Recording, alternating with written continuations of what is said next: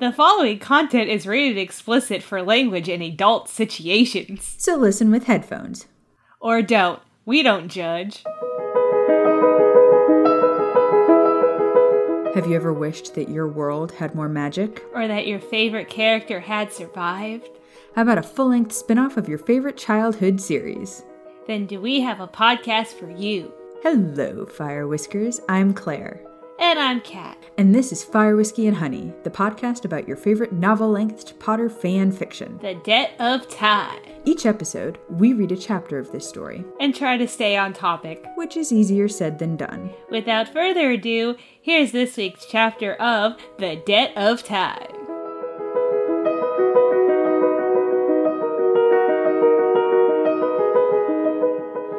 Happy New Year, Fire Whiskers.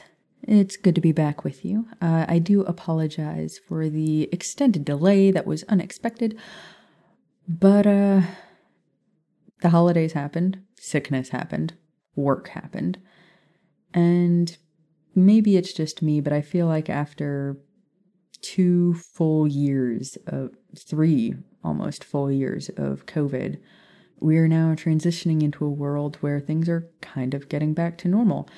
And the result is our bodies are going, wait, we're not in survival mode anymore. We don't have to shove every single mental and physical issue down into the depths of the brain so that you can focus on surviving a pandemic. Okay, good. Because, ah! and that's kind of what my brain did over the course of the last month. Um, and we've talked a lot about mental health recently, so I'm not gonna, you know, beat a dead horse. But uh frankly, shit got pretty bad. Um I felt really, really, really low, probably the lowest I've been since I, you know, got booted out of the army, close on the heels of losing my best guy friend and two of my friends dying, all within like a six month period. So uh yeah, it's been really tough. Um but with that, uh, as always, just want to remind you uh, your brain is a liar, um, first and foremost. And also to say that I feel like a lot of us focus on how productive we're being. And I think we need to focus a little more on are we giving our bodies the rest they need? And when I say rest, I don't mean taking a shower. I don't mean going to the grocery store by yourself.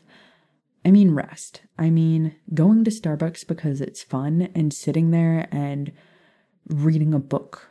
I mean going on a walk in a park that you like that you don't go to very often because it's kind of far, but you really enjoy going. And when you go, you have fun. Go there. Go on that walk. If it's video games, play video games. But take that time to protect yourself because y'all, we fucking need it. You can't run on fumes forever and you can't fill anybody else's cup if yours is empty. So take a second, visit the water fountain, and fill your damn cup. Also, remember, uh, this is the season of New Year's resolutions, which also means we are all getting hounded by advertisements for exercise, for diet pills, for anti bloating pills that aren't actually diet pills, but they talk about how skinny you should be. And somehow, if you take this apple cider vinegar gummy, you will go from being wearing pants that are two sizes too small to having a six pack, which is bullshit. If you could not tell, I was watching ads today and got very frustrated. So this year, let's change the narrative. Don't diet to lose weight because you think you will be prettier or more attractive or people will respect you more if you were thin. Don't work out because you think that nice, flat, muscly stomachs are aesthetically pleasing. Eat better because you feel better when you're eating better. And if you would feel better if you ate McDonald's chicken nuggets and a Frosty from Wendy's, go get them. If you feel better when you get a little movement in your system and you know that, go get a little movement. Not because you want to be fit, not because you want to have muscles, not because you want to lose weight, not because you want smaller pant sizes, but because a body in motion stays in motion and you want your body to feel better. Practice kindness and focus on making yourself feel better, however that looks. Now I'm getting off my soapbox and hello, Kat. Yo, yo, yo, yiggity yo. I was waiting for the yiggity.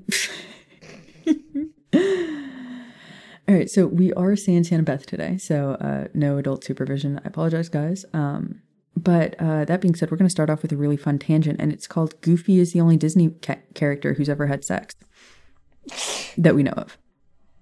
What about Donald Duck? Donald Duck He only has has nephews. Oh, those aren't his kids? No, no, Huey, Dewey, and Oh. Louie are nephews. Oh. Uh, yeah.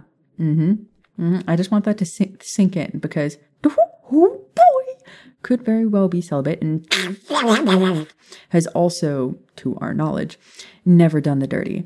But Hyuk has in fact known a woman biblically well enough to create a son.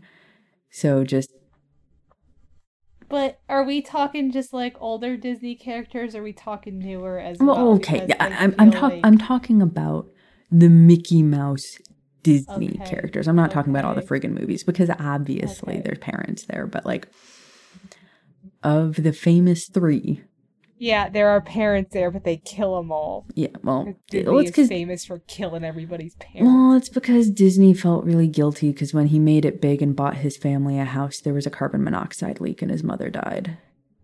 Yeah, well, all I'm just saying is like I I didn't realize that until I got older and like the good dinosaur is what triggered that thought in my oh head Oh for me. And that was the I, am sorry guys. I if you like it, good for you. But The Good Dinosaur is the worst effing movie ever. I'm sorry. I don't like The Good Dinosaur. I didn't mind it. It's not like I could not tell you what it's about other than the fact that the dinosaurs are the ones that talk and the little caveman is the pet yeah. in the Disney equation. But um yeah, I could not Good- tell you what the story is about. No, I couldn't Good tell you. Goofy. But yeah, no. So yuck. Gosh. Oh, yuck, oh, yuck, oh, yuck. Now you're making me want to watch the freaking Goofy movie now. Really, really that that by the way, watch the Goofy I, movie? I, I'm, I'm still ma- I'm still waiting for that man's album. By the way, really, Hmm? What man's album? you know the guy in the Goofy movie that sings like really well. There's like a ton of memes online that's like I'm still waiting for this man's album to drop. I think I've only seen the Goofy movie once, and I'm pretty sure it was in the last century. So, um, all I remember from it is the Leaning Tower of Cheesa. Oh, okay. But oh, and one last tangent, since we're just gonna catch you with all of them right at the beginning. Um, I was really baffled by egg prices. So, like, prior to COVID and everything, when I went to the store to get a dozen eggs, if it was a sale day, 79 cents. On the days when it was like a dollar oh nine, I was like, damn, do I really need eggs? That's kind of expensive.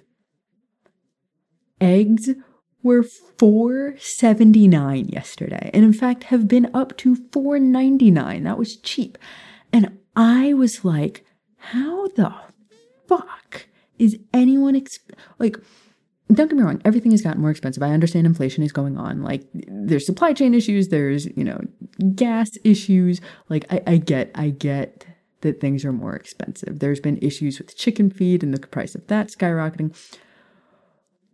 But nothing else I can think of multiplied itself by five. So I googled it. Um, so apparently, uh, the chickens had their own version of COVID, and an avian flu came through and targeted specifically egg laying hens. So the the chickens raised for consumption were not as affected. So like I'm wondering if it's like a breed thing, but apparently it mainly affected the chickens that lay eggs and turkeys, which also explains why turkeys were so expensive this Thanksgiving. But like 50 million chickens died. It was the deadliest outbreak of avian flu in American history. Why the fuck am I learning this because I got pissed off that eggs were expensive? Why was this not front page news? like because they don't want you to know.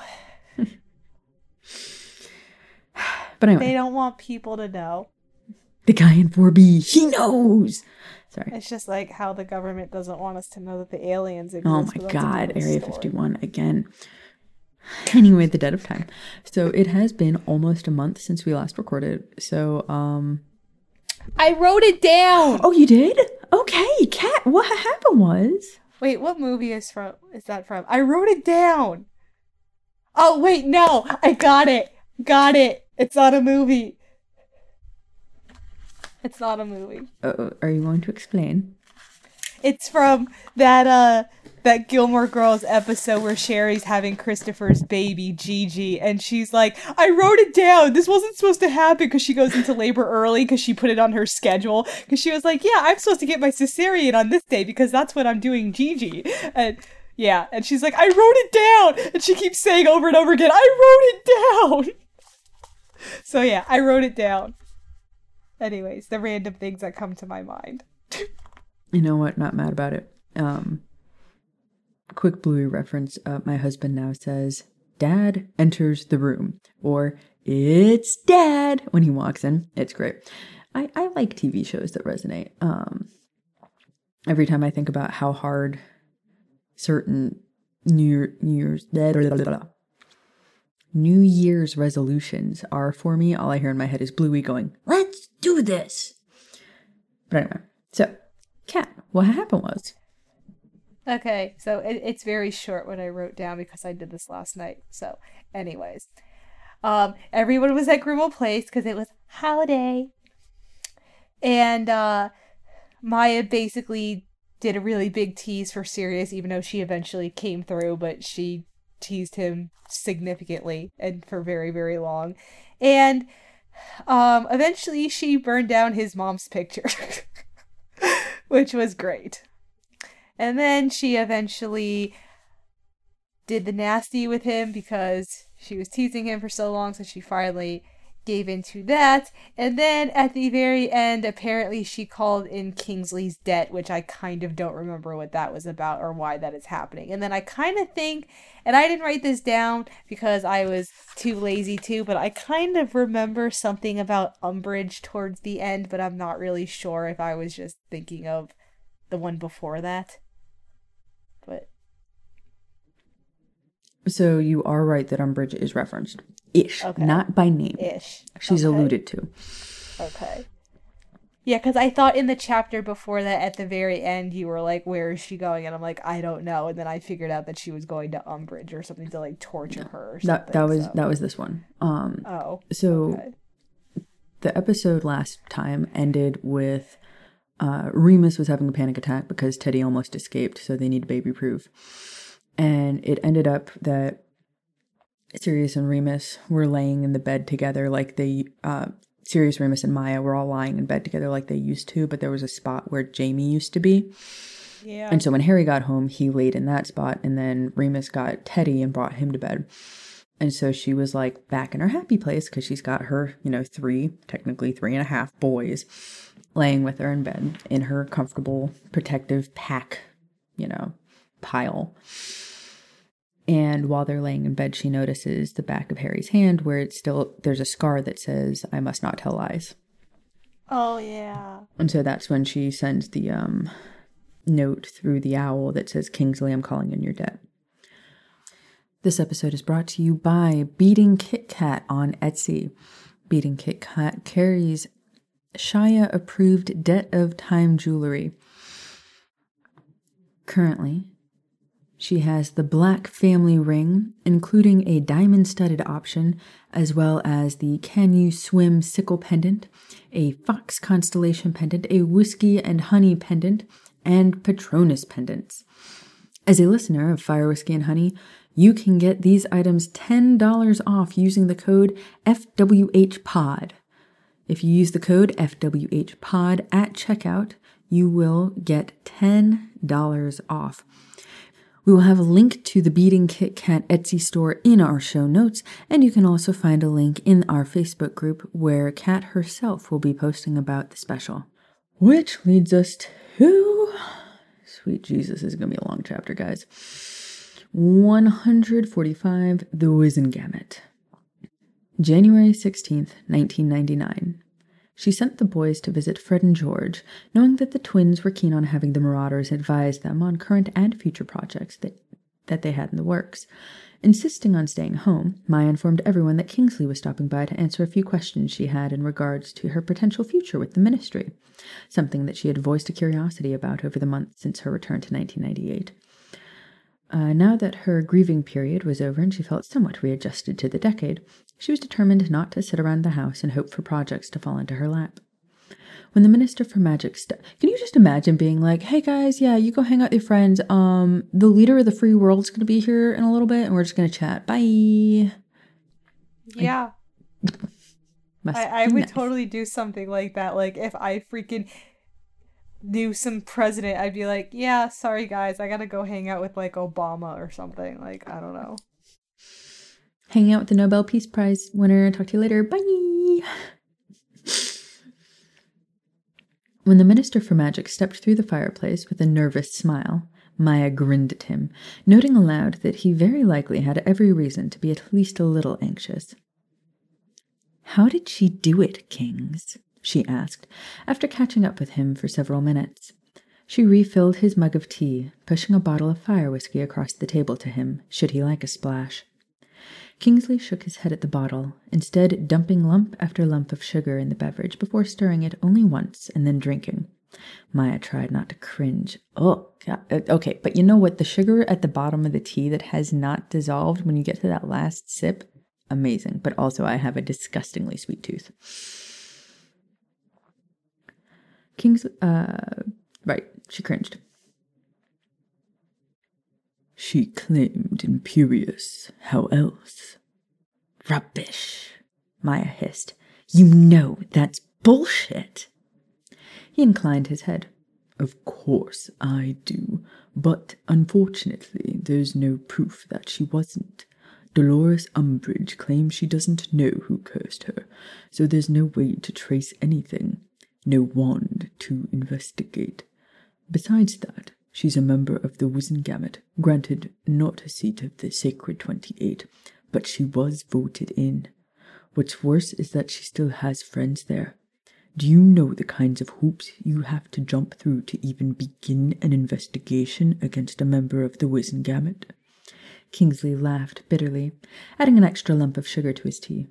Lucius Malfoy had to be caught red-handed in the middle of the Department of Mysteries, overheard by three Aurors and several other witnesses shooting curses and threatening Harry's life before we could actually arrest the bastard. Never mind the hurdles we encountered actually getting him into Azkaban.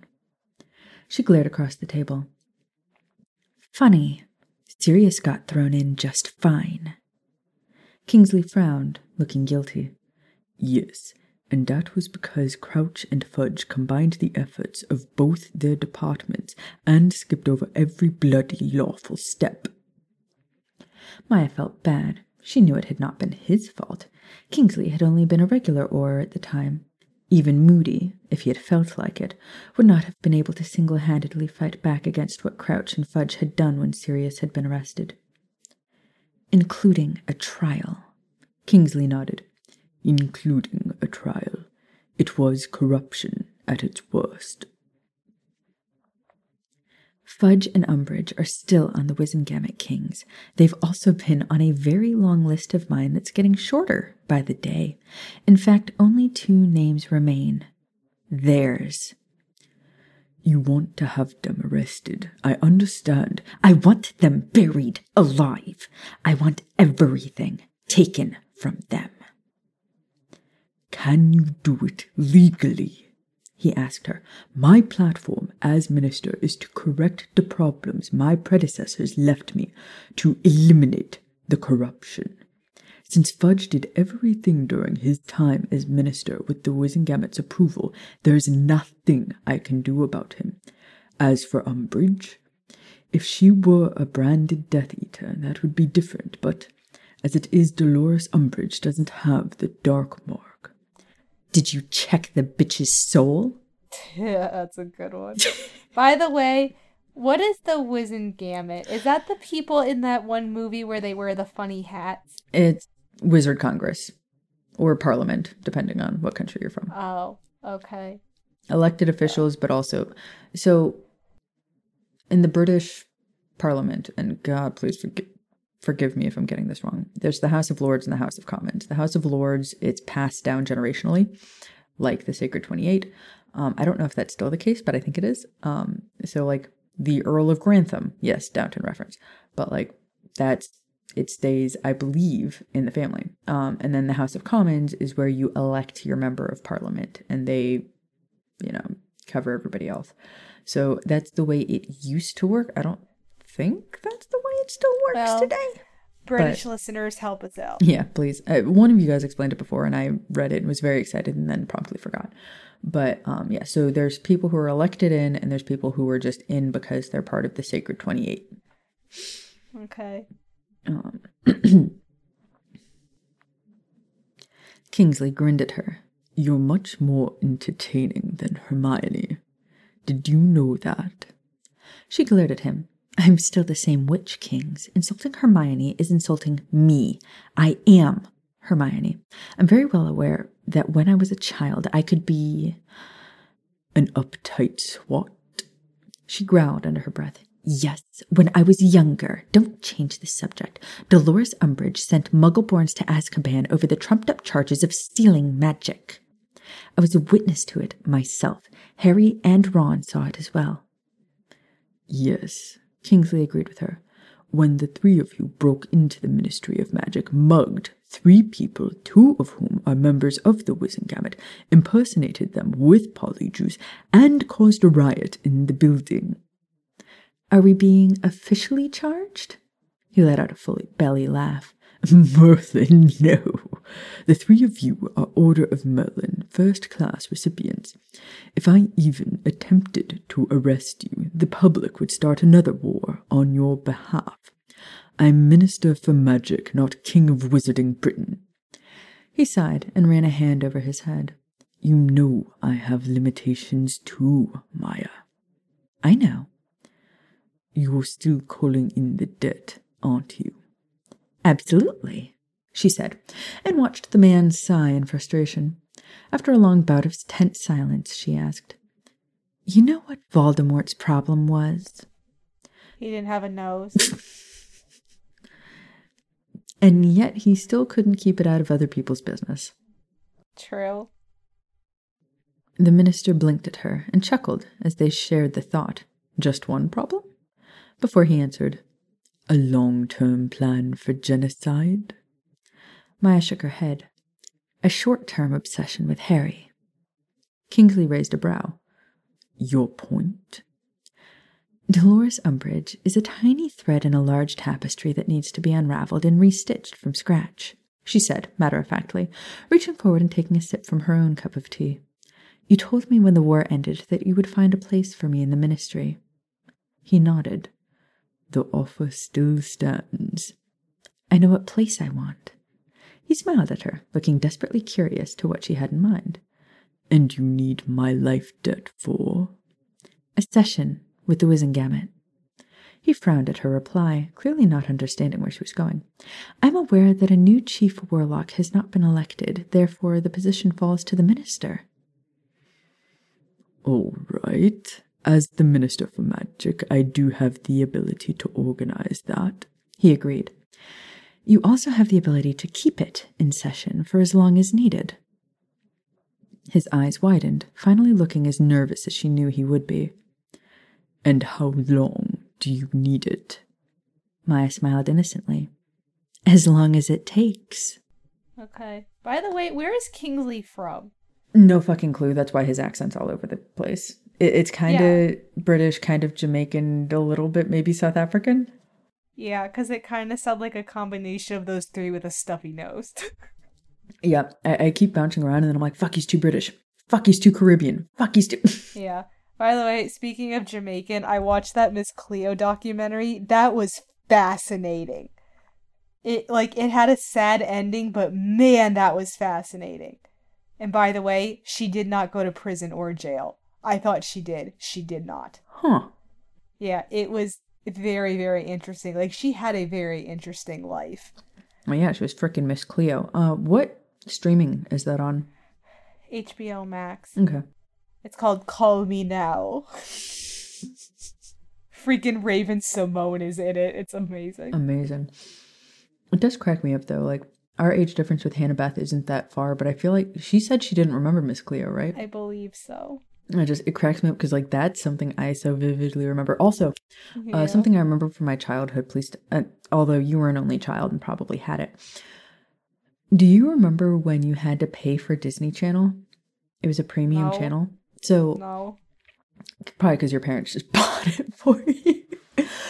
but um, when we had cable in the early '90s, because I think it went into it stopped being that way. I think in like the mid '90s.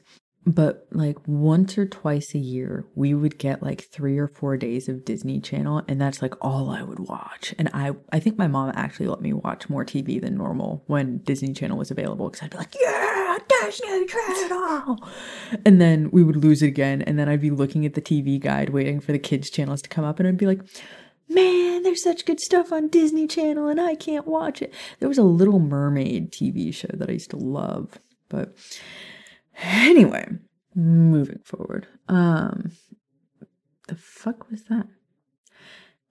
Anyway, the debt of time. Oh, by the way, one more thing. This is just for Hannah Beth. Okay. Do you know what the Texas killing fields are? Because that documentary was nuts. So, Hannah Beth, if you know what that is, let me know. Because that thing was nuts. Bodies everywhere. Yeah. Yeah. Claire's like making faces. She has no words. Claire's sitting far away from the mic, chewing M&Ms and trying not to bother the people who have misophonia. But also, I wasn't saying anything. My eyes just kept getting wider and wider as I was looking at the results. And that is definitely I something I looked up on DuckDuckGo and not Google. But Yeah, it, it's insane. And that Killer Sally documentary is nuts too. That's how I spent my Christmas break, y'all. I watched a lot of documentaries. Okay, so for those of you who are not aware, um, trigger warning for those who uh, are sensitive to the murder of women and children. Isn't that everybody? Yes, but if you have been, I mean, I watch these things because I like them. It doesn't mean it doesn't affect me, but Oh yeah, but like, uh, we knew somebody in high school whose sister was murdered, so like, I feel like you know people are we do. Anyway, um, so now that the people have skipped ahead, who need to skip ahead, uh, the Killing Fields in Texas, um, it's a 25 acre patch of land in League City, Texas, uh, about 26 miles southeast of Houston. And since the 1970s, 33 bodies of murder victims have been found along the I 45 area, mainly bodies of girls or young women. Furthermore, many additional young girls have disappeared from this area, and their bodies are still missing. It's believed Yep. that the murders are the work of multiple serial killers. Some of the victims were aged 12 to 25 years. Some shared some similar physical features, such as similar hairstyles. Um, despite the efforts by the League City, Texas Police and FBI, very few of these murders have been solved, and those that have been solved were predicated on confessions given by prisoners or confessions given under duress from the police. Yeah, and like one of the guys that like they talked about in the documentary, he actually is out of jail now and he's living in one of those like places like the transition homes or whatever and people are pissed Yikes. Because he got out because of some law there because at, at the time that these crimes were committed there was some law about something and he had to be released because it was mandatory for them to do it. So it's not like they wanted to they just had to because of the Yeah. law. No, so no, people are sometimes, pissed. Sometimes there's uh, laws. yeah and he was like they interviewed this woman who he was her stepdad and they took her back to the field and she had all these memories that rushed back to her of being there because he took her there and gave her some excuse that he was doing something for a friend or whatever. And then her mom took her back to the house where they all lived and she was like you see that hole in that wall? That's where he used to watch you. And i was like what the The fuck? I know it was the most ins- one of the most insane documentaries I have ever seen. Hey, Sally, want to go get re-traumatized? Let's go. Like, Yeah, Jesus like it was insane. God. Anyway, okay, well, moving on to lighter topics like the debt of time and Maya being an absolute savage. January 18th, 1999.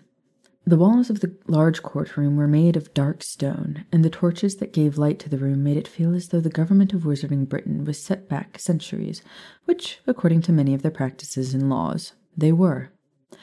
The members of the Wizengamot had long since abandoned the official dress code for more casual, though still proper, dress robes. Those who stuck to the old ways wore the official uniform and sat bunched together to show the animosity between the groups. Dressed in plum robes with a silver embroidered W on the front were Cornelius Fudge, Dolores Umbridge, and a scattering of pure-blood elitists, most of whom held the family seats of the Sacred Twenty-Eight.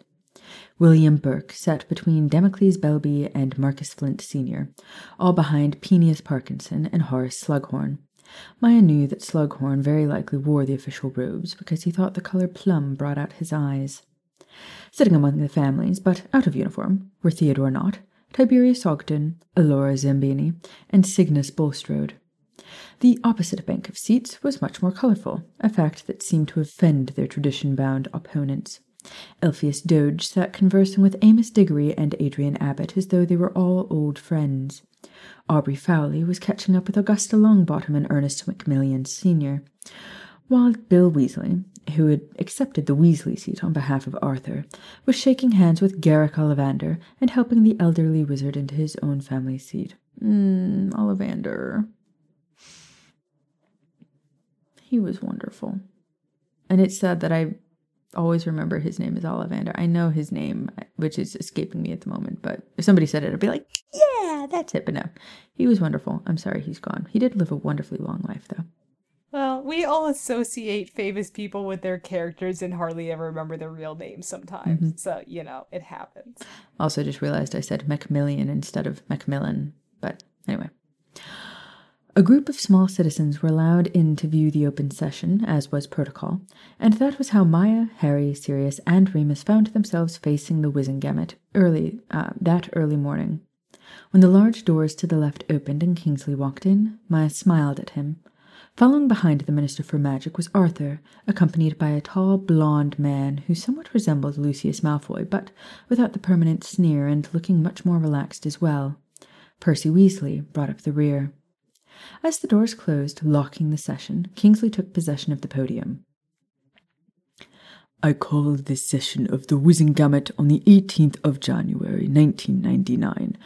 Presiding Minister for Magic and Interim Chief Warlock, Kingsley Shacklebolt.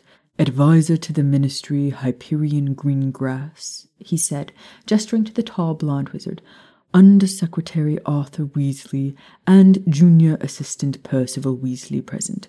First order of business is what was voted upon during our last session. Almost immediately, half of the Wizengamot began muttering bitterly under their breath. Harry James Potter, please step forward. We've rehearsed this, Maya whispered to Harry. Do not divert from the script. I know the legislation better than you do. I spent my entire time working at the ministry researching every ancient law that still applies. If we plan to hold them accountable to those laws, then they'll have to do the same with us. No matter what, control your temper.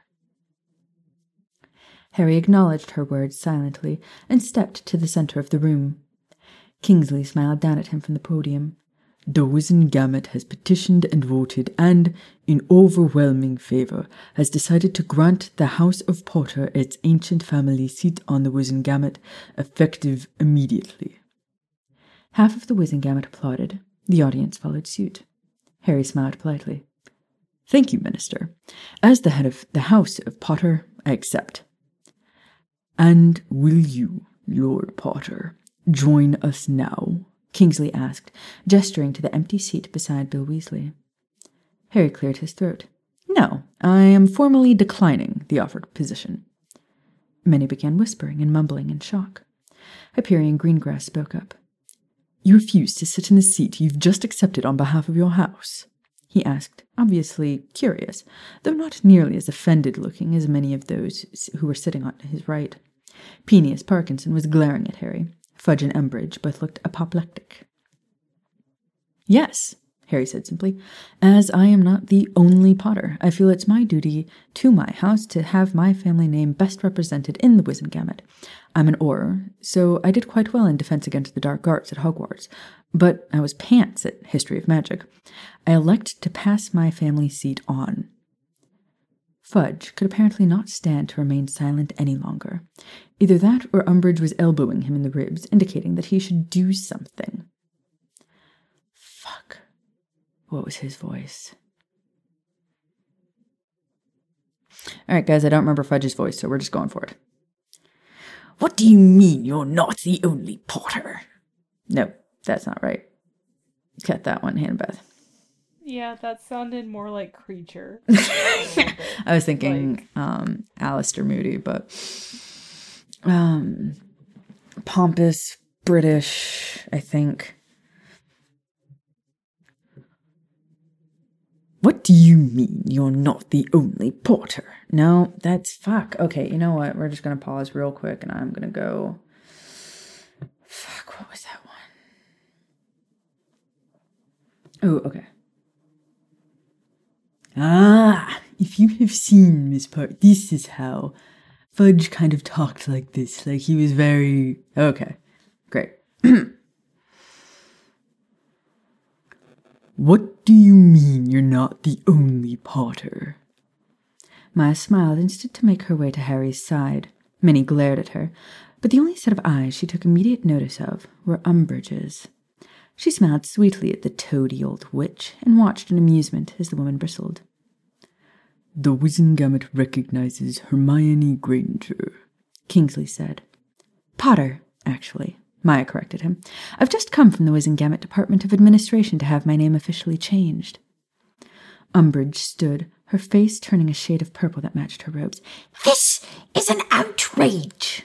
She screamed, not even trying to use her generally honeyed poison tone of voice. Do you mean to tell me that Harry Potter has married a mudblood and intends to pass to her a noble family seat in the Wizengamot? She held her hand against her heart as though the very idea would cause her to faint. Lords and ladies, this is why I voted against bestowing such a seat of honor on the House of Potter.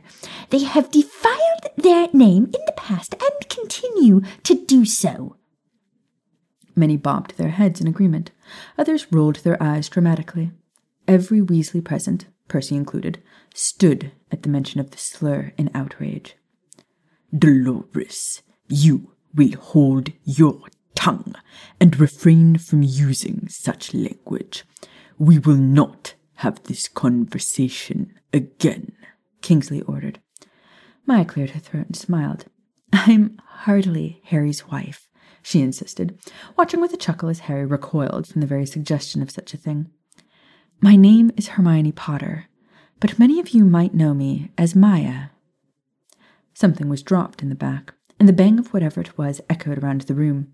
When the echo cleared, the room was left in utter silence until Damocles Belby gasped. Son of Salazar! Maya Potter? Adrian Abbott stared down at her eyes wide. Maya? Laura Zabini focused her attention on her old school rival. That's her, all right. Adrian, Damocles, it's good to see you again. Maya smiled at the wizard and then turned her eyes on the witch. Zabini. Alora sneered. Potter. I demand an explanation, Umbridge cried. Gladly, Dolores, Kingsley said, taking charge of the room and silencing all the whispers in the crowd. Several months ago, Hermione Granger came upon a trap set by the Death Eater Antonin Dolohov. He had triggered a time turner and placed it among Miss Granger's belongings. Hermione was sent back to 1971, where she was adopted by Charles and Doria Potter, thus known as Maya Potter. She recently returned from 1979 and informed me of the situation. And you just believed her? Umbridge scoffed loudly. Minister, this girl is a well known manipulator. Madam Umbridge, Miss Potter went through an official interrogation by the minister himself, Percy said, the air of self righteousness surrounding him as he spoke, offended on the ministry's behalf that they would not have taken such a claim seriously. Also, that was definitely me attempting to do the royal British accent, and I think I butchered it, and I don't know why Percy's the only one in his family with it, but whatever. Yeah, and I also love that Umbridge is like, well, she's a manipulator. Well, then what are you? I know what I am, but what are you? You're a piece of doo doo. Also, my child has started parroting things. So I was changing his diaper the other day, and I'm like, dang, buddy, that's a big poop. And my husband from the other room goes, big poop. And JD just looks up at me and goes, big poop. And Jimmy goes, uh oh. so uh, definitely can't cuss in front of the kid anymore. so, oops. yeah, Kenny, the Dark Wizard, showed me this video on Christmas Eve, and it was this little girl, and she, her mom or somebody was like, "Is mommy a bitch?" And the kid goes, "Yeah, she a big bitch."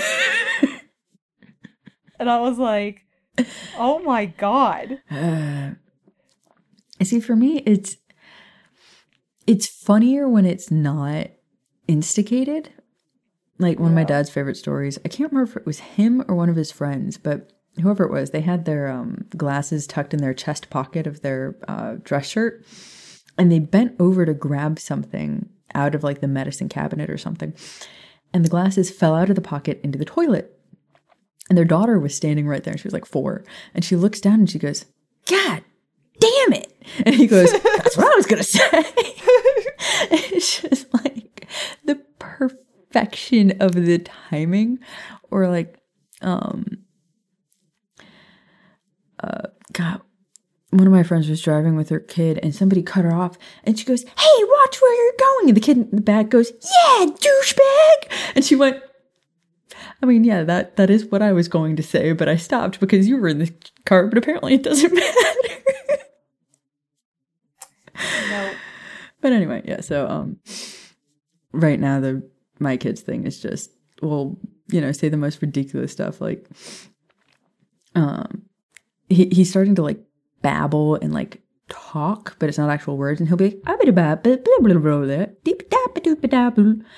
and Jimmy looked at him and he goes, You talking smack? And he just looks up and he goes, Yeah. Kids are fucking hilarious. But anyway, the debt of time. Umbridge frowned at the declaration, turning her attention to Kingsley and forcing herself into a sickeningly sweet smile.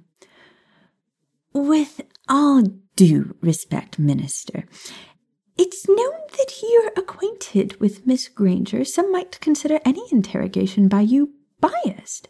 I would hate to see a man such as yourself belittled and bad-mouthed over what could be considered a scandal. From the audience, Maya could hear Sirius scoff loudly. All things considered, he could have done much worse. She had actually thought about leaving it, him at home, but he was necessary to her plans, and she did so enjoy showing him off in public. I'll allow for Veritaserum questioning if that would please the Wizengamot, Maya said with a smile, returning her attention to Umbridge. Perhaps slip some in my tea, Dolores. If not, I'm open to legilimency. Madame Fowley, I'm told you're quite the accomplished legilimens, she said to the witch, near Neville's grandmother, who preened under the compliment. And also a Gryffindor, Umbridge argued. No, I think perhaps someone without house affinities would do better. Lord Parkinson? Lord Bulstrode? Phineas Parkinson broke out in a devious grin at the offer and sat tall. How such a sour faced man was related to Laurel, Maya would never know. She smiled at him all the same, even as she could practically see the word mudblood running through his mind as he stared at her. I'd be delighted, he said politely, then raised his wand and made eye contact and whispered, Legilimens. It did not take him very long to find whatever he was looking for, and when he broke eye contact, frowning bitterly, Maya smiled. Apologies, Madam Umbridge. The witch is speaking the truth. She is Maya Potter, daughter of Charles and Doria, who was tricked back in time by the Death Eater known as Antonin Dolohov. Umbridge pouted, but looked like she was trying very hard to remain collected. Still, she's a muggle born and cannot accept a family seat on the Wizengamot. There are laws, there are rules that must be followed. Muggle, please, bitch. Mm-hmm. I completely agree, Dolores, Maya said, a delightful shiver going up her spine when Umbridge grimaced at her use of her given name. However, as it stands, I was properly bonded in the adoption to my parents, and, therefore, under the law of magic, am considered pureblood. I am able to accept the seat of my house. Umbridge screeched. Preposterous! Maya frowned, as though she pitied her, and then spoke slowly. Are you unfamiliar with pureblood laws, Dolores? Do you not know how magical adoption works? It was my understanding that all pureblood houses instructed their children in the old customs and traditions. Did your pureblood parents not properly instruct you? She asked, with a sly smile, noting immediately the way Umbridge flinched at the inflection Maya used on the word pureblood in reference to her parents. I I still object to this insanity. She's a common mudblood. Dolores, I won't say it again. Kingsley shouted. Before the Wizengamot descended into chaos once more, Maya cleared her throat. If the seat of the House Potter will be denied me, I shall simply take up another, Dolores. The toad faced witch hissed loudly enough to be heard by all the chamber before saying, You have no respect, little girl. You know nothing of Wizengamot proceedings and protocols, and you should address your betters by their proper titles, Miss Granger. Maya's brow lifted, and she smiled and bowed her head. As you wish, Madam Umbridge, but if you insist upon proper titles, then you should recognize me as Lady Black. The collective Wizengamot, save for the members of the order, gasped loudly. I beg your pardon? Umbridge choked on the words. My mother was Doria Black before she was a Potter, and as Walburga Black, the last Lady Black, passed on a number of years ago, I claim her title. It is mine by right, either by my mother's blood, as I am yet unmarried, or through marriage later this summer, she said, and flashed them all her large opal engagement ring. Marriage? Fudge gaped at the ring, and his eyes widened dramatically when Sirius rose from his seat to stand at Maya's side. Yes, Miss Potter, or Lady Black, Sirius said, is my fiancée, and the House of Black offers her its rightful Wizengamot seat. Members of the assembly all began shouting. Maya shook her head at Sirius's obvious delight. He was always happiest when causing trouble. You cannot allow this, Minister, Umbridge shouted. I am merely following protocol, Dolores, Kingsley insisted calmly. The heads of two houses have passed on their familial seats to Miss Hermione Potter. Nothing can be done about it. That's not true, Fudge stood. According to procedure, the seat must be offered to any living descendants of a house that comes after their head of house. Nothing can be done about the House of Potter, apparently. But the House of Black, it's too important to hand over to a. a. He struggled as he clearly avoided calling Maya a mudblood, but corrected himself in time. A nineteen year old girl. Very well, Sirius accepted. The next black heir would be Harry Potter. Harry grinned, looking really pleased with himself. I decline and offer the seat to Hermione Potter. Yelling continued. The noise was eventually silenced when the doors to the right opened, and Draco, dressed to the nines in proper robes and looking the very near image of his late father, stepped through. Excuse me, Kingsley said. This is a Wizengamot session already in progress. You can't just burst in without. Apologies, Minister, Draco said with a polite bow of the head as he moved to stand in the center of the room, purposely distancing himself from Harry, Maya, and Sirius. Esteemed lords and ladies, he made eye contact with Umbridge first, smiling at her and looking ever the part of the perfect pure-blood prince. I've only just now received word that a session had been opened, and thought it appropriate time to officially accept the seat of the House of Malfoy. Thank goodness, Umbridge breathed a sigh of relief. Someone with a proper head on their shoulders. Kingsley nodded. The Wizengamot recognizes the claim that Draco Malfoy, Lord Draco said, correcting the Minister for Magic with an arrogance that made half the Wizengamot chuckle under their breath. Maya rolled her eyes at the theatrics. Kingsley cleared his throat, trying not to seem annoyed. Apologies, Lord. Draco Malfoy has made a motion for his familial house seat. All in favour? All hands were raised, save for the Weasleys and Augusta Longbottom, but even then their eyes were focused on Maya, who smiled at them. Welcome to the Wizengamot, Lord Malfoy. Perhaps you would have a say in our current conversation. And what is that? Draco asked. Lord Malfoy is also a descendant and heir to the House of Black. Fudge spoke up. If Sirius Black and Harry Potter each deny their ancestral seat, it is then offered to Lord Malfoy. Draco appeared surprised. You want me to take up the seat of House Black as well? he asked, and grinned as though the thought were greatly appealing. Very much so. Umbridge smiled gratefully, as though Draco Malfoy, not Harry Potter, was the savior of the wizarding world. Interesting, Draco said, with a devious grin before he cleared his throat, stopped smiling, and stood tall, his posture reflecting his formal upbringing. I decline and offer the seat to Hermione Potter. Those who sat opposed to Maya's claim sat looking positively shocked at Draco's statement. Taking advantage of the lack of yelling, Draco continued, And before anyone else objects, I have letters from both myself, Narcissa Malfoy, née Black, and Andromeda Tonks, née Black, declining the family seat as well. Maya smiled at Draco as he bowed his head toward her. For the record, if Madame Umbridge and Mr. Fudge continue to deny me the Black family seat, I believe next in line would be the Weasleys, would they not? Followed by the Longbottoms? Fudge never looked so more defeated, save for the day he had to hand the reins of the ministry over to Rufus Scrimgeour. Umbridge looked like she was about to have a stroke.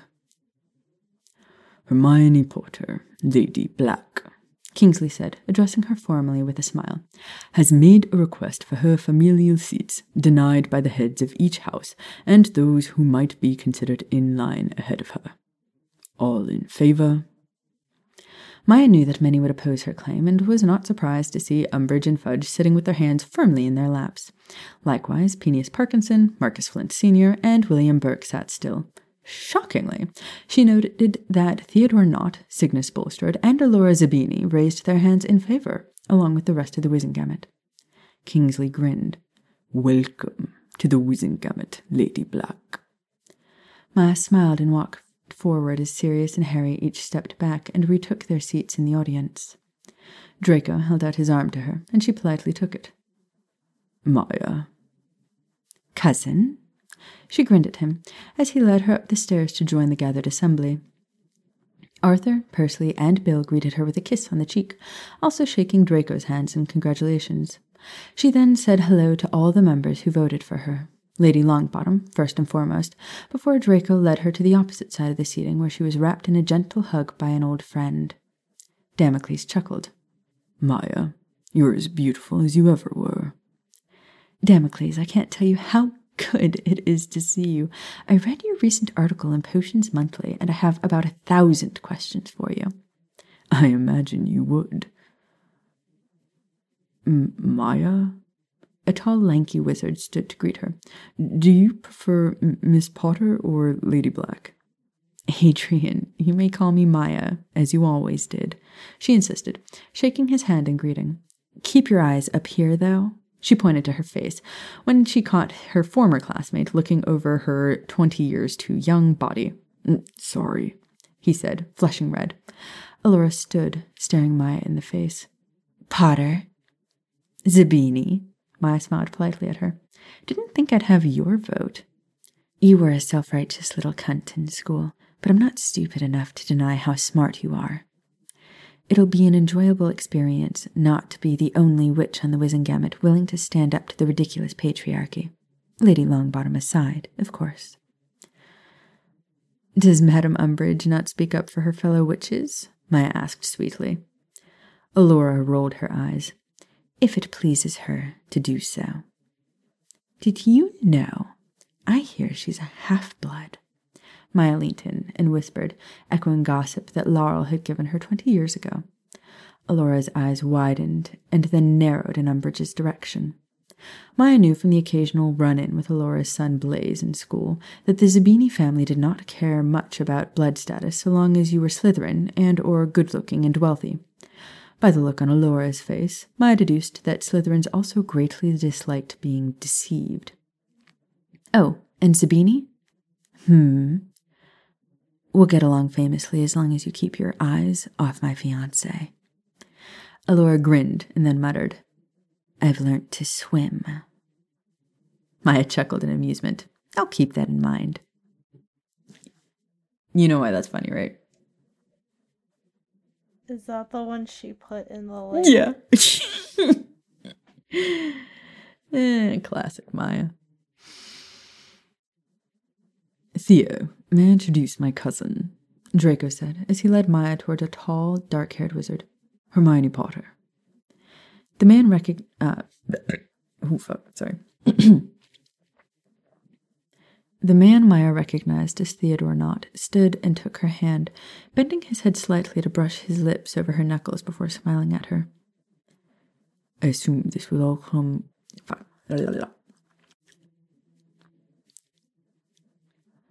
I assume this will all come with a proper, lengthy explanation, he said, his crystal blue eyes questioning Draco, who merely gave a quick nod in reply. I feel like some bits and pieces were left out to your delectable drift through time. Speaking of delectable, your hair's tamer than I remember from school, but I can't Im- imagine it still matches the witch. Maya smirked, amusedly wondering if it was her change in blood status that had Nott acting so well behaved toward her, or whether or not Draco's influence was that great amongst Slytherins. Flirting with me, Theo? That's dangerous. She and Nott both looked at Sirius, who was eyeing the exchange with amusement. Because of black? Nott asked. Any proper son of a noble house should be prepared for decent competition. you are dangerous, Theo, she said with a laugh, shaking her head incredulously. Perhaps in another world you would be considered severe competition. As it stands, I am delightfully taken. She looked back at Sirius, who beamed up at her proudly, obviously having overheard the conversation, the eavesdropping canine. Draco led her towards the center of the seating nearest her actual seat, which had the name Black engraved on it in silver. They stood before Hyperion Greengrass, who took her hand politely and kissed her knuckles. Lady Black. Lord Greengrass. Draco addressed his future father in law with a respectful bow of his head. Sir, I'm to understand that you're responsible for the arranged marriage between my youngest daughter and this wizard before me? Hyperion gestured to Draco as a form of acknowledgement. I'm in your debt for such a boon to my house. Draco stood a little taller at his words, accepting the obvious compliment, but saying nothing. It was my pleasure, Maya said kindly. You have, however, also made introductions between my eldest daughter and a certain young wizard of a different kind. She feigned innocence, letting a surprised smile cross her features. Oh, I had almost forgotten that Daphne and Ronald have become friends. Yes, we had the boy over for dinner over the holidays. Has he always eaten like that? Unfortunately, Maya said with a smirk, glad that it was Ron's manners, not his family, that Hyperion objected to. I rarely had time to instruct him properly, what with OWLs and destroying a Dark Lord. Something like that, she said with a quiet chuckle. I'm sure Daphne will be quite the positive influence on him. My wife has also been taken with you, and since your return, she's been in, well, she's been much more pleasant than usual. Maya mirrored his sudden grin. Is Laurel ever anything but pleasant? He scoffed incredulously. If she weren't, I'd be hard pressed to inform her best friend, lest I end up sleeping on the sofa. Your home doesn't have spare rooms? Not when Laurel's in a mood, it doesn't, he replied, cheekily. Can you imagine having like 15 spare bedrooms and still forcing your husband to sleep on the couch just because? ah, that is the level. I don't even want to imagine having 15 spare bedrooms because I am not going to clean them. Honey, if you can afford afford 15 spare bedrooms, you can afford cleaners. Yeah. That's that's always it was one of those things like I would look at houses like that. I'm like, who's cleaning? If you can afford it, you can ha- afford the people to clean it. Yeah. Or it's like those high ceilings. Who's changing those light bulbs? yeah. You you hire people to do that shit. Yeah, but I even do that like when I watch movies and stuff. I'm like, who's gonna clean that up? That's my favorite part about being an adult. Anyhow, um, Kingsley cleared his throat, requesting everyone to take their seats. He wore a smile on his face, and Maya wondered if he truly believed that this was the end of her plans. Draco escorted Maya to her chair before taking his place right behind her in the seat marked Malfoy. All right. Now that the family seat situation has been settled, Kingsley said with a relaxed sigh, is there any further business? Maya stood, gently clasping her hands in front of her. Yes, Minister. I have several things I'd like to take care of, actually. Kingsley did not even pretend to be surprised by this. We recognize Hermione Potter and offer her the floor. I won't need the whole floor, Minister. She smiled as she walked down to turn and face the Wizengamot. Not unless things get out of hand, she added, her focus on Dolores. Lords, ladies, and fellow members of the Wizengamot, I would like to take my first action as a member of this esteemed assembly, she announced, with a deceptively sweet smile, one that she knew made her look so much like Dorea Potter that she might, might as well have worn green by accusing Madame Dolores Umbridge of fraud, legislation, forgery, and the use of an unforgivable on a high ranking ministry official. Umbridge turned red with fury, and the Wizengamot fell silent in shock. I formally request that she be immediately dismissed from the Wizengamot. And scene. Mic drop. Yeah, that's actually what I should have done. I don't know why I did a but like, yeah, no, mic drop. Like, get it, bitch. Kat, what happens next is one of the greatest chapters of this entire series. Everyone, everyone loves what happens next, although this one is quite good as well. Just, I, I love the Harry, I'm giving my seat to Hermione well, what about the next person? Sirius. I'm giving my seat to Hermione. And then Draco walks in and they're like, oh, he's going to be our side. And he's like, all right, yeah, I'll take it and give it to Hermione. And they're like, fuck.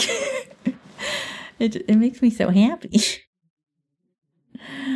anyway. Well, with that lengthy chapter finally behind us, it is time to thank our patrons. We'd like to thank the newest member of our dog, wolf, and stag family, Sarah.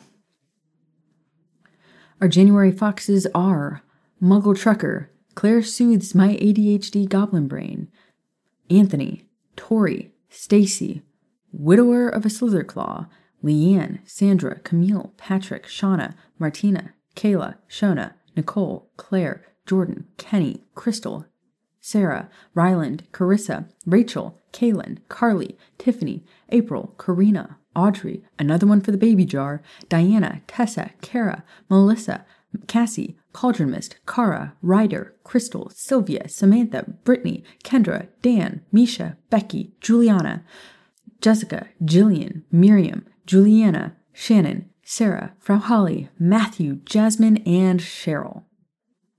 Thank you so much to all of our patrons who continue to support us and have supported us through the last three plus years. You guys are amazing. You're the reason the podcast still exists. You're the reason we're able to afford an actual editor and good mics and, you know, a lot of other stuff. You guys are the bomb diggity and we love ya.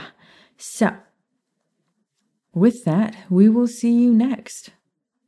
Fire Whiskey Friday. Also, don't forget that Mercury is in Gatorade. Gird your loins.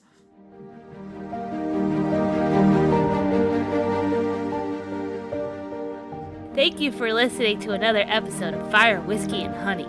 A special thank you to Shyalani for allowing us to read your story. And thank you to Blue Ivy Creations for creating our logo and Hannah Beth for editing our episodes.